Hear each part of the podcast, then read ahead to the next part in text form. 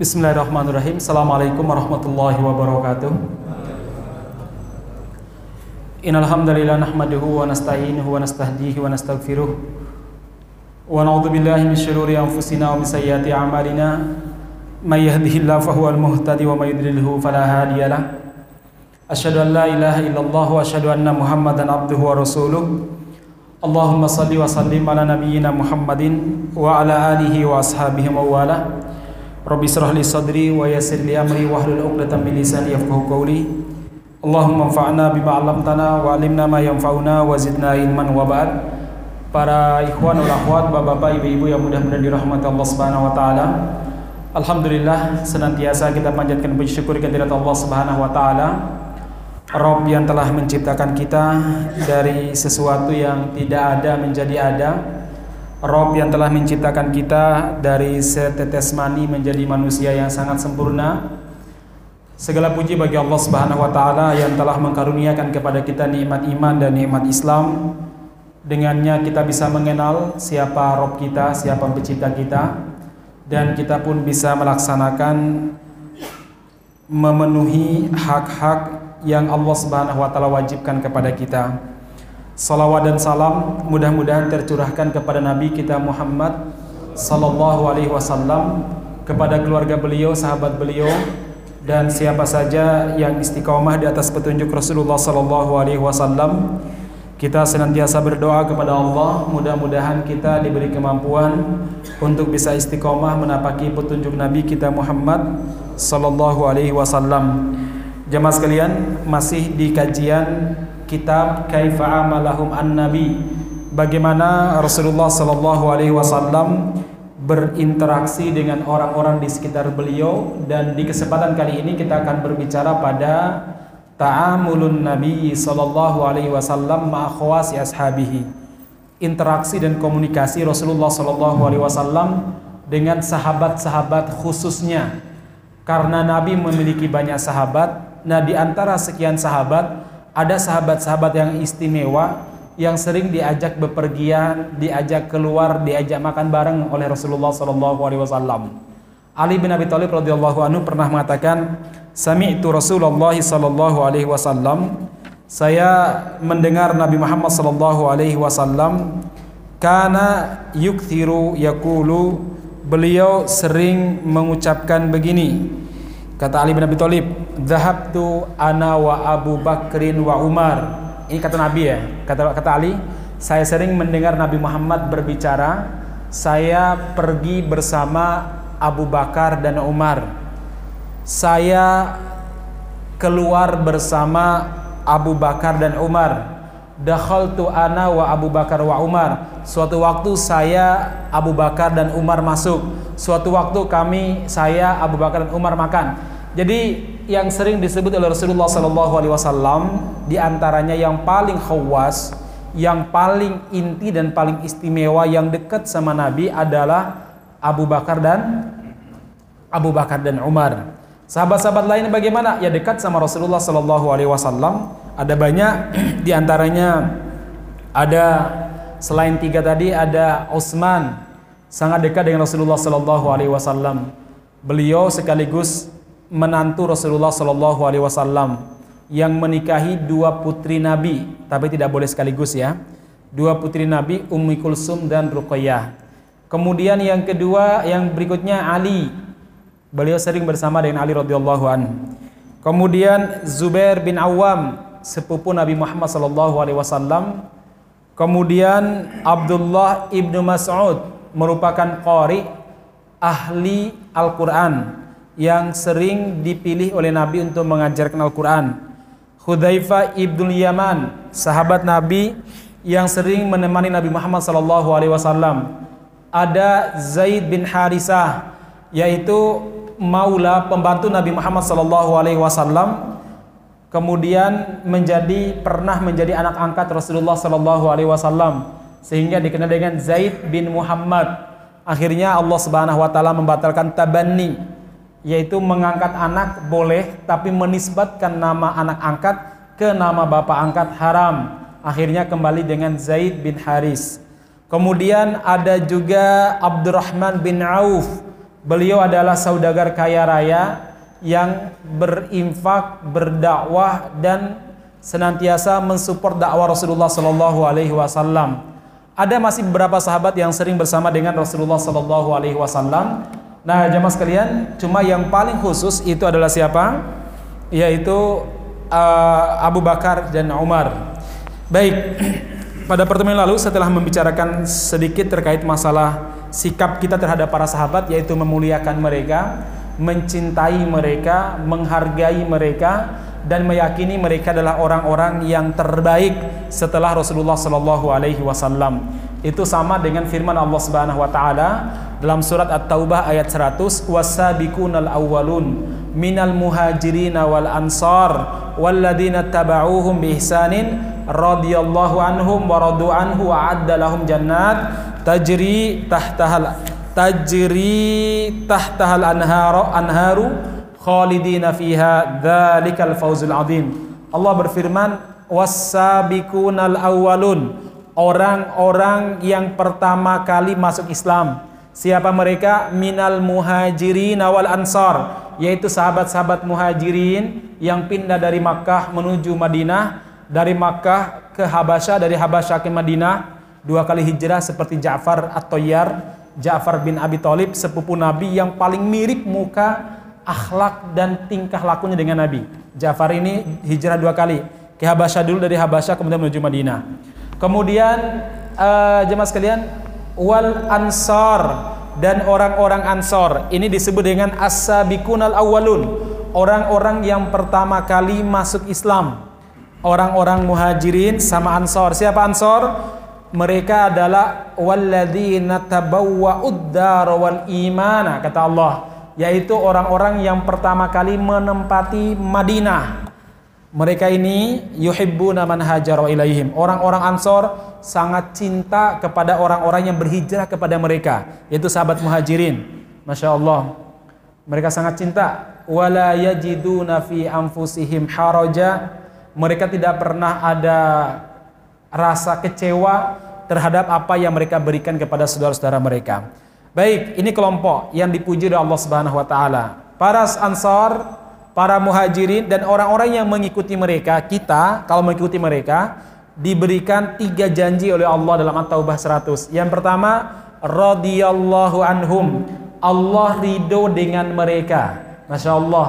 Kalau Allah sudah ridho dengan seorang manusia, berarti perbuatan dia, ibadah dia, akhlak dia sesuai dengan keinginan Allah Subhanahu wa taala. Orang yang sudah diridhoi oleh Allah, apa pun permintaannya akan mudah dikabulkan oleh Allah Subhanahu wa taala. Radhiyallahu anhum. Allah ridho kepada mereka. Masya Allah. Waradu'an dan mereka ridho kepada Allah, cinta kepada Allah dengan sebenar-benarnya cinta dan iman. Yang ketiga, wa a'addalahum jannat Allah menyediakan bagi mereka surga-surga, bukan satu, surga-surga tajri tahtaha di mana surga itu mengalir di bawahnya. Jadi sungai itu mengalir di bawah aja mas sekalian. Kalau kita ngalir di samping kan sungai itu, kalau mungkin ngalir di bawah. Kalau ngalir di bawah ambrul rumah kita. Ini ngalir di bawah sungai itu. Jannat tajri tahtaha al-anhar. Sungai-sungai, bukan satu. Sungai-sungai.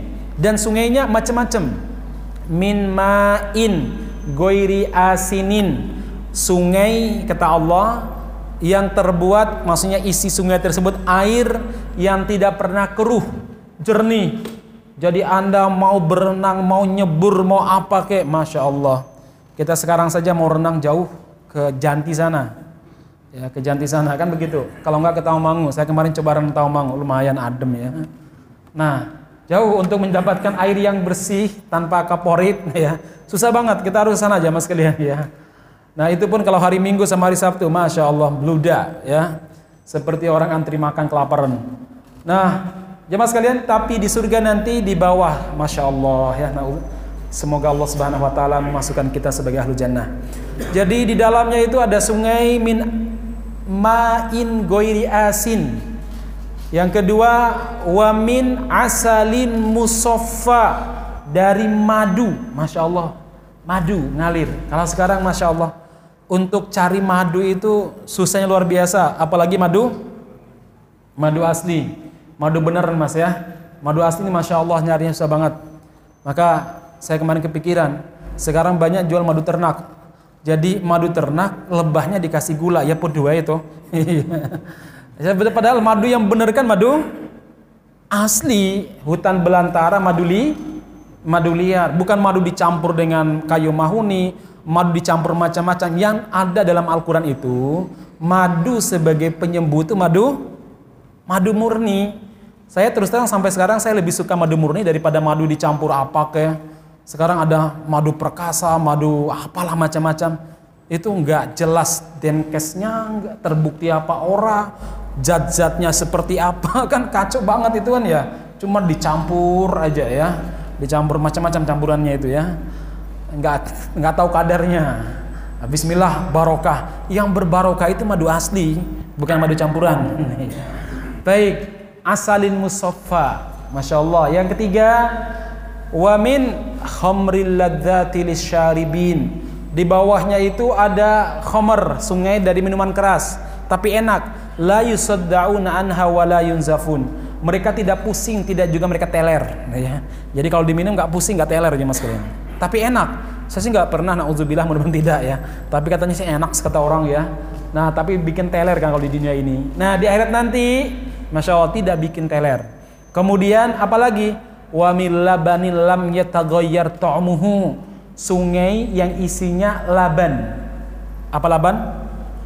Susu susu seger nggak pernah berubah rasanya ngalir terus jadi kalau ada istilah menyelam sambil minum susu ya di surga nggak bisa di pengging atau di janti sana nyelam bawa susu ya yang masuk ya banyu ya air ya mas kalian Subhanallah jamaah sekalian. Nah, tiga kelompok ini, eh, tiga istimewaan ini, tiga janji ini Allah berikan kepada as-sabiqun al-awwalun, yaitu para sahabat muhajirin dan ansor. Masya Allah radhiyallahu anhu.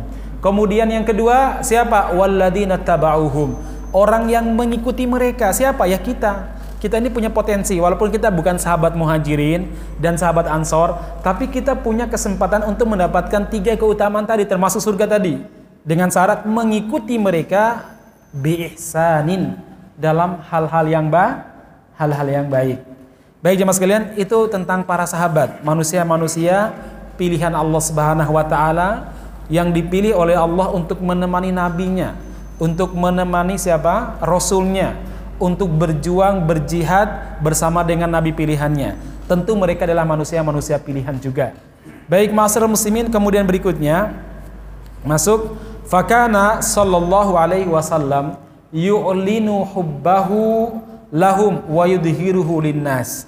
Terkadang Nabi Muhammad sallallahu alaihi wasallam menjelaskan bahwa beliau mencintai sahabat fulan-fulan. Beliau perdengarkan dan beliau umumkan di hadapan manusia supaya orang-orang tersebut tidak gampang menyakiti sahabat-sahabat yang dicintai sama Nabi.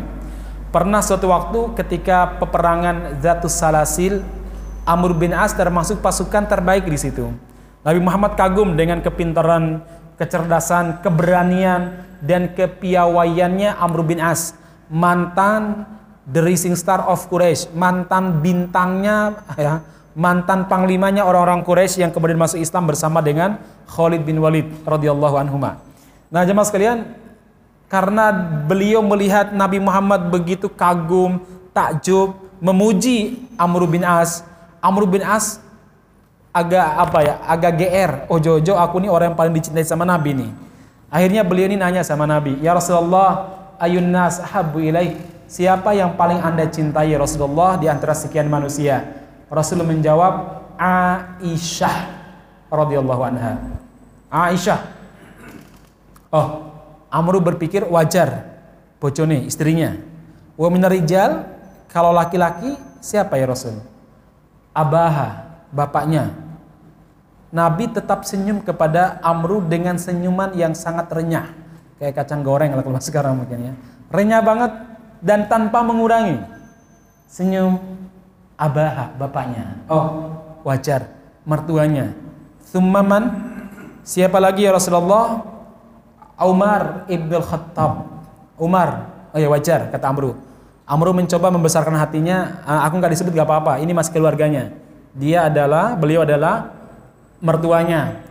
Thummaman Uthman. Ah, wajar. Apanya? Menantunya. Thummaman Ali. Oh, wajar. Sumaman disebutkan sampai sekian belas orang nama dia nggak disebut-sebut. Padahal dia terus berharap. Dan Nabi terus memberikan harapan ya dengan senyumnya yang murah.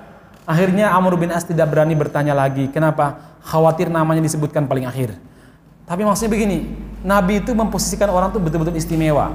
Ya, ini menunjukkan bahwa apa? Kecintaan Nabi kepada siapa? Kepada uh, kepada sahabat-sahabatnya. Jadi beliau menyebutkan, beliau cinta Aisyah, Apakah istri-istri lainnya juga cemburu? Ya jadinya cemburu, tapi piye mana ya. Jadi mereka masa Aisyah itu yang paling dicintai. Karena begini, dalam masalah rasa manusia itu nggak bisa adil. Tapi dalam masalah nafkah, nafkah manusia bisa bisa adil. Jadi kalau dituntut adalah harus sama rasa dan cinta, nggak bisa. Anda punya anak, anak Anda misalkan lima, beda-beda sikapnya, beda-beda telatennya, kalau masih kecil mungkin sama-sama. Tapi kalau udah besar, ya nggak Pak ya, sama yang punya anak. Kalau udah besar, udah kuliah, udah nikah, Anda akan melihat karakternya, mana yang paling dekat sama ibunya. Biar nakalnya luar biasa, ternyata setelah dia menikah, pedulinya sama orang tua luar biasa. Karena ada yang begitu juga Pak. Saya itu punya saudara, kakak saya betul ya. Semoga Allah menjaga beliau. Zaman SMA, berantem terus, sampai ibu bapak itu sering dipanggil pihak sekolah. Sampai malu gitu ya. Kuliah, ya berantem gini ya Nah, akhirnya apa? Sekarang di Kalimantan sana. Tapi yang paling saya lihat di antara anak-anak yang paling peduli dengan orang tua itu ya beliau itu. Sehari nelpon, ya juga Allah memberi kelebihan harta juga sih ya. Kalau dibandingkan kita, dia ngirim per bulan berapa dibandingkan kita gitu ya. Tapi subhanallah, ternyata Allah Subhanahu wa taala memberikan apa namanya? Memberikan hidayah, memberikan kenikmatan orang tua itu nanti. Sekarang mungkin anak-anak itu bikin kita kesel, capek, dipanggil pihak ke sekolah karena bolos karena berantem ya. Kalau sekarang mungkin nggak begitu banyak ya karena berantemnya di game sekarang. Ya kan nggak pernah berantem begini. Zaman kita masih kecil berantemnya bawa pentungan ya. Itu orang tua tuh sampai pusing ya. Nah jemaah sekalian tapi ingatlah suatu saat nanti kalau kita betul perlakukan dengan baik didik dengan baik mereka pasti akan berikan manfaat yang luar biasa kepada kedua orang tua nah jemaah sekalian uh, jadi sekali lagi rasa itu nggak bisa di, di apa namanya ditipu tapi kalau masalah nafkah memang adil. Nafkah itu memang adil. Kalau si A anak dikasih sekian, ya Anda juga, mohon maaf Bapak ya, Anda ini walaupun sangat mencintai salah seorang anak Anda, yang lain kurang begitu, tapi dalam masalah pemberian, dalam masalah hadiah, Anda harus A, adil. Tetap adil, nggak boleh sembunyi-sembunyi ngasih itu nggak boleh. Baik laki maupun perempuan, adil yang beda nanti kalau sampai meninggal. Warisan kalau baru beda ya. Tapi selama hibah, berbagi, kasih hadiah, Anda harus adil. Kalau enggak dituntut di hari kiamat nanti. Nah, masalah muslimin yang mudah-mudahan dirahmati Allah Subhanahu wa taala.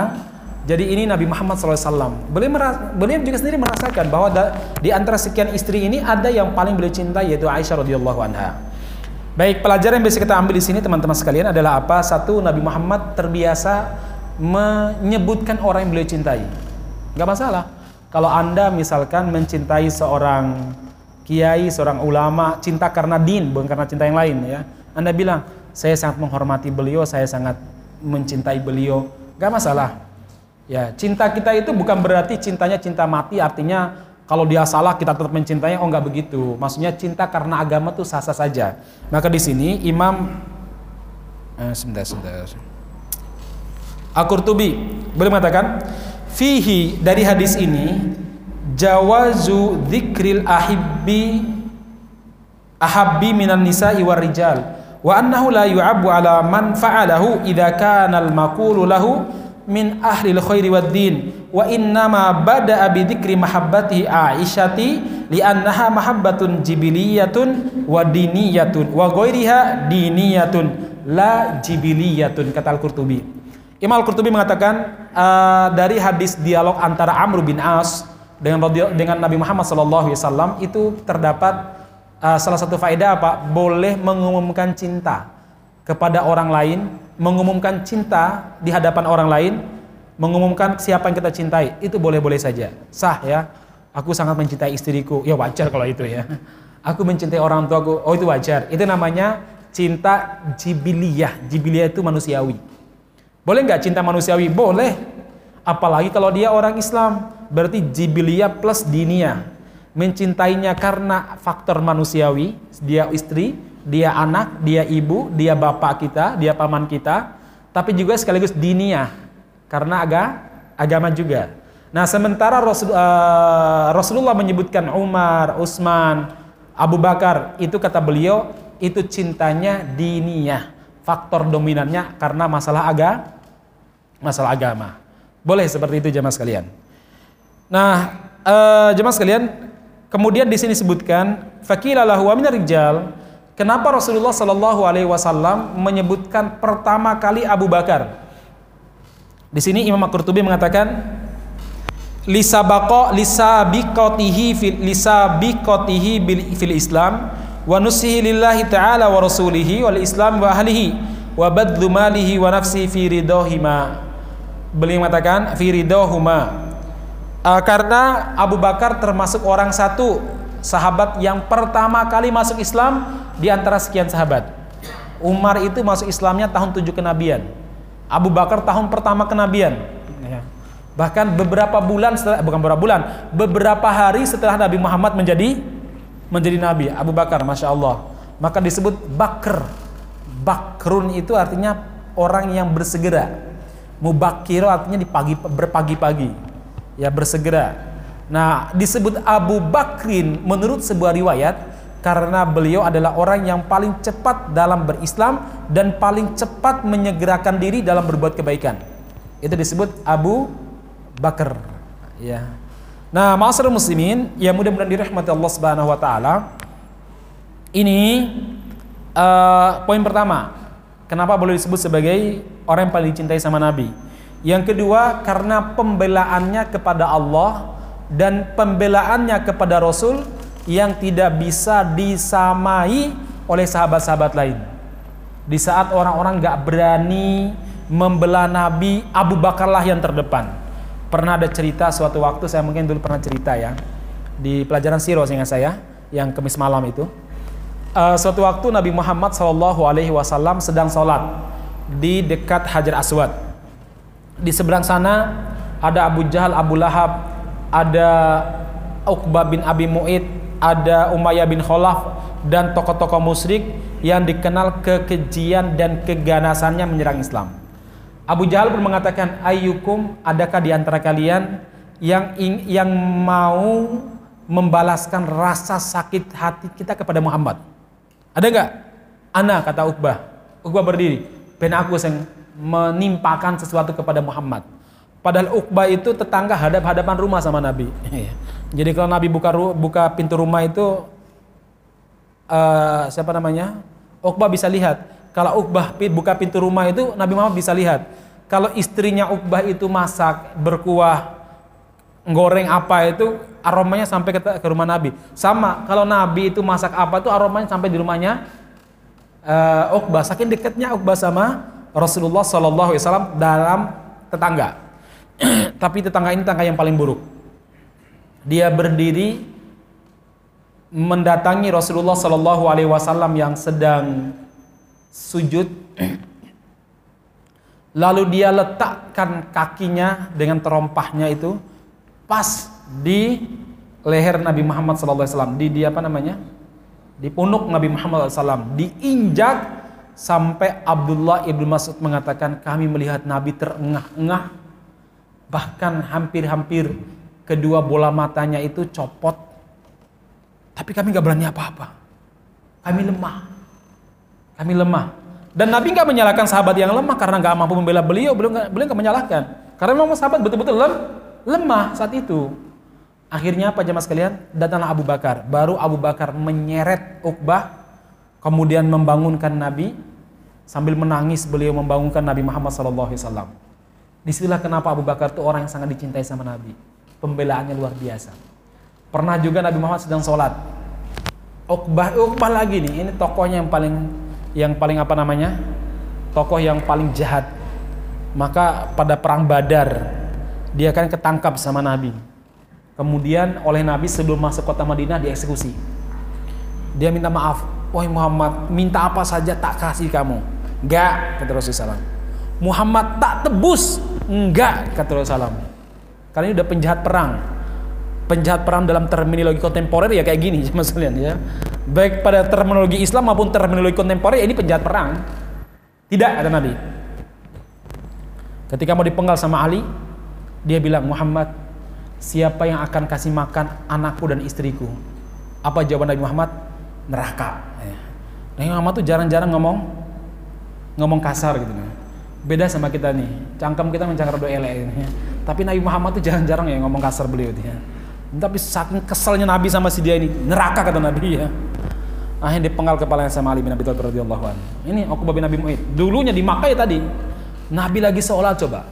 Dia ikatkan uh, sorban di leher Nabi, ditarik ke belakang sampai Nabi jatuh apa namanya? Ke belakang tuh jatuh, jatuh bahasa Jawanya apa jatuh ke belakang? Geblak. Iya, jatuh ke belakangnya Mas. Kepalanya terbentur dengan pasir dan kerikil. Lama sekali belum nggak bangun-bangun. Tapi kayaknya lebih lebih sakit yang di smash, smackdown kemarin ya.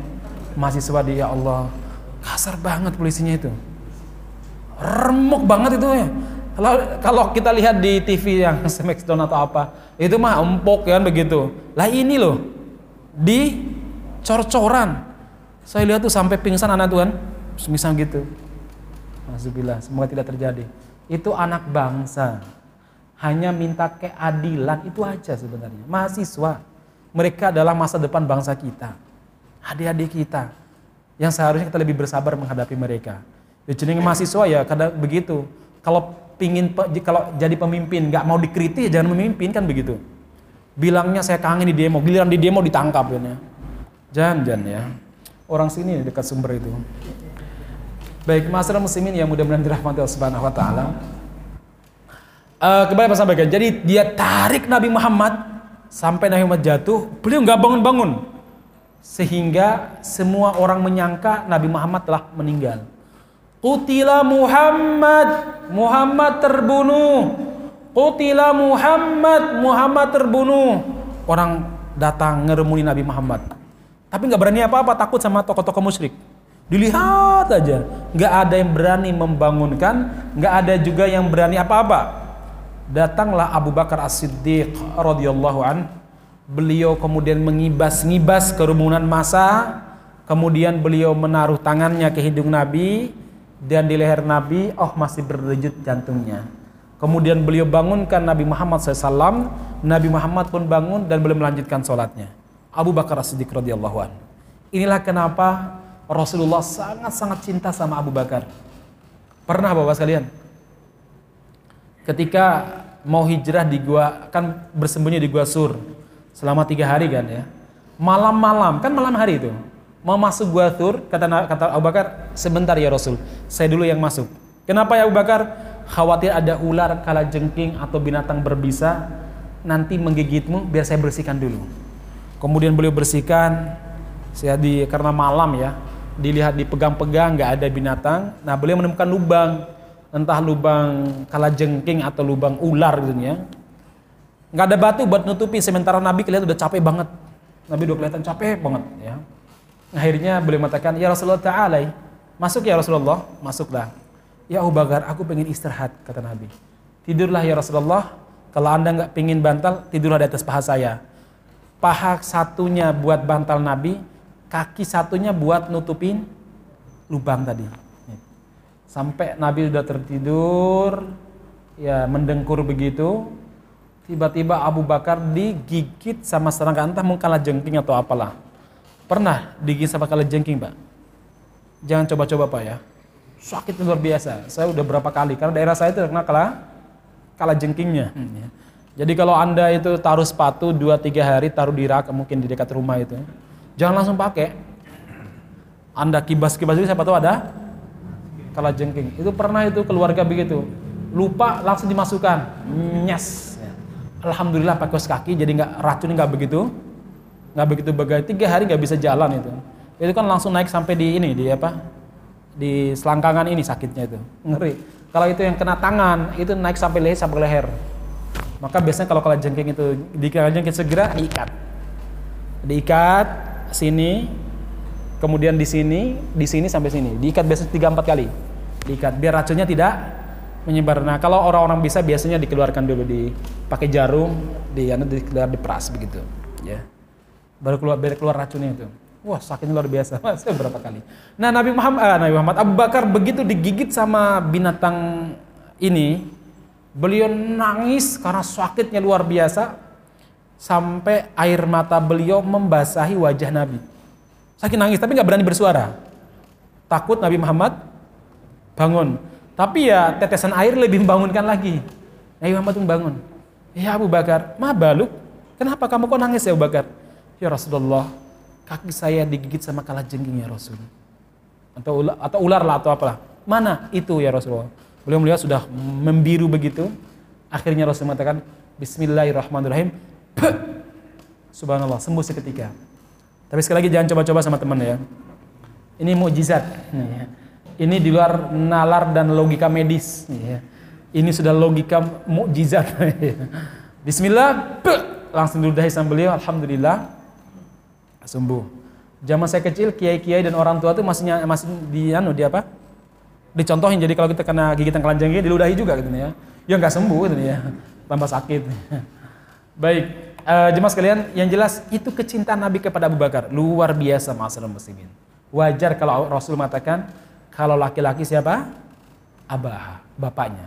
Abu Bakar As-Siddiq radhiyallahu an. Bagaimana kecintaan Abu Bakar?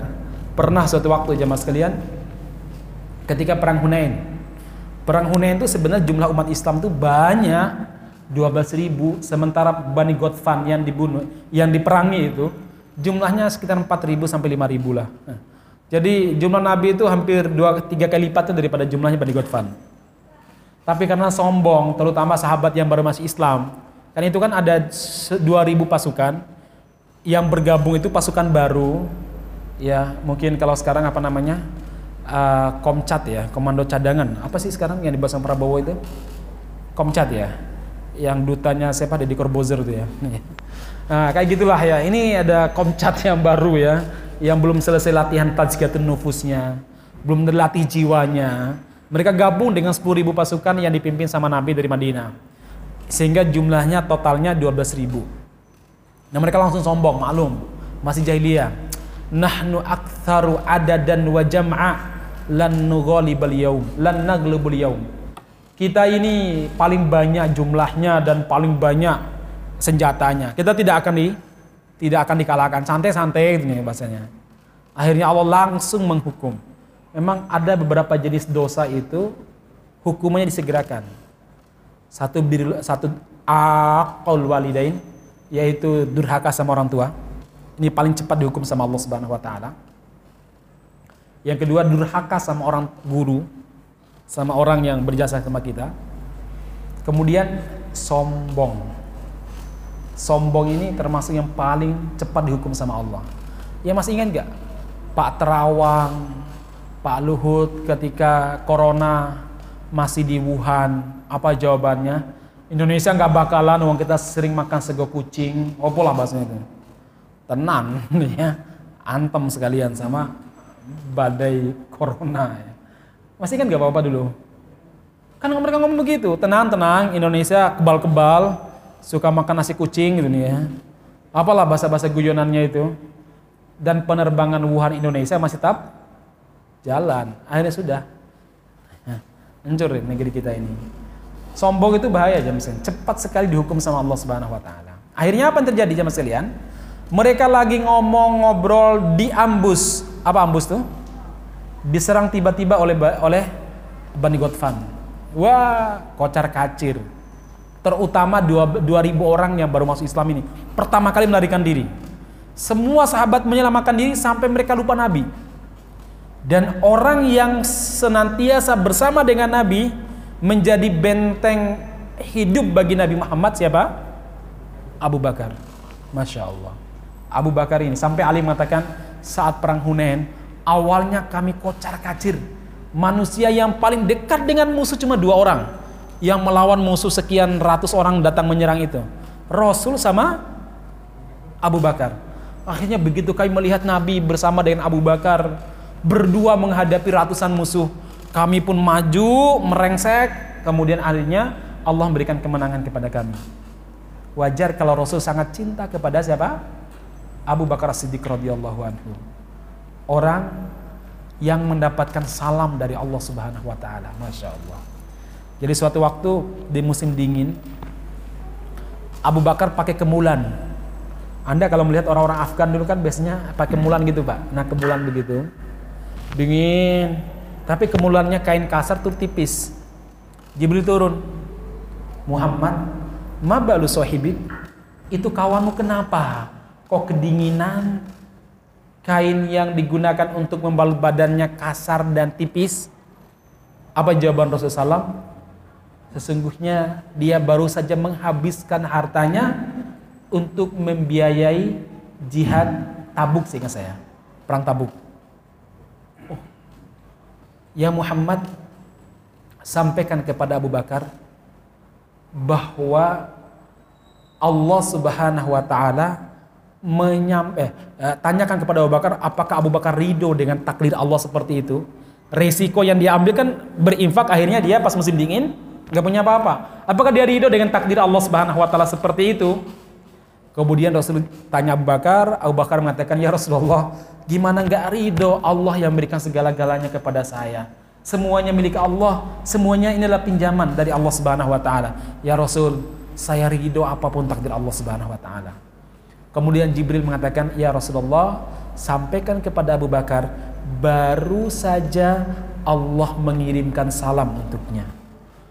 Uh, Rasul nangis memeluk Abu Bakar, "Ya Abu Bakar, sesungguhnya Allah baru saja mengirim salam mengirimkan salam kepadamu." Allah yang mengirimkan salam. Nangis Abu Bakar. Allah ya Rasulullah, Allah kayak menyampaikan salam kepada saya ya Rasulullah. Iya, Allah ya Rasulullah, Allah kayak menyampaikan salam kepada saya. Iya, kata Rasulullah. Nangis sujud syukur Abu Bakar Siddiq radhiyallahu anhu. Masya Allah, itu Abu Bakar ya Manusia yang paling dikafirkan sama si ayah Abu Bakar ini. Sampai mereka bencinya sama Abu Bakar, kata mereka, nggak sah syahadat asyhadu an la ilaha illallah wa asyhadu anna muhammadan rasulullah sampai dica, di, di, di, ditambah dengan wa asyhadu anna Abu Bakrin wa Umar wa Utsman wa Hafsah wa Aisyah finnar saya bersaksi Abu Bakar, Umar, Utsman, Hafsah dan Aisyah semuanya di neraka. Baru sah sahadatnya kata orang Syiah. Betul-betul jahat sama orang Syiah. Nah kalau ada kiai bilang si saudara kita, istighfarnya berkali-kali itu jamaah sekalian. Anda bayangkan bagaimana Abu Bakar yang luar biasa dicintai sama Nabi dikata-katakan kasar sama orang Syiah. Baik jamaah sekalian, lanjut. Jadi ini kenapa Nabi Muhammad SAW sangat mencintai Abu Bakar. Karena memang tidak pernah ada duanya jamaah sekalian, tidak pernah ada duanya Abu Bakar ini. Selalu Abu Bakar, selalu Abu Bakar, terdepan Abu Bakar. Di saat Nabi Muhammad SAW mengalami rasa ketakutan di Madinah karena tersebar kabar bahwa pembunuh bayaran sudah masuk kota Madinah, yang datang membawa pedang menjaga Nabi pertama kali siapa? Abu Bakar ya Mas Sampai Umar tuh bilang, "Ma sabaqana fil khairi illa ma sabaqna Abu Bakrin fil khairi illa sabaqana." Kami belum pernah mendahului Abu Bakar dalam kebaikan. Abu Bakar pasti mendahului kami. Ya. Abu Bakar pasti mendahului kami. Ini luar biasanya Abu Bakar Siddiq radhiyallahu anhu.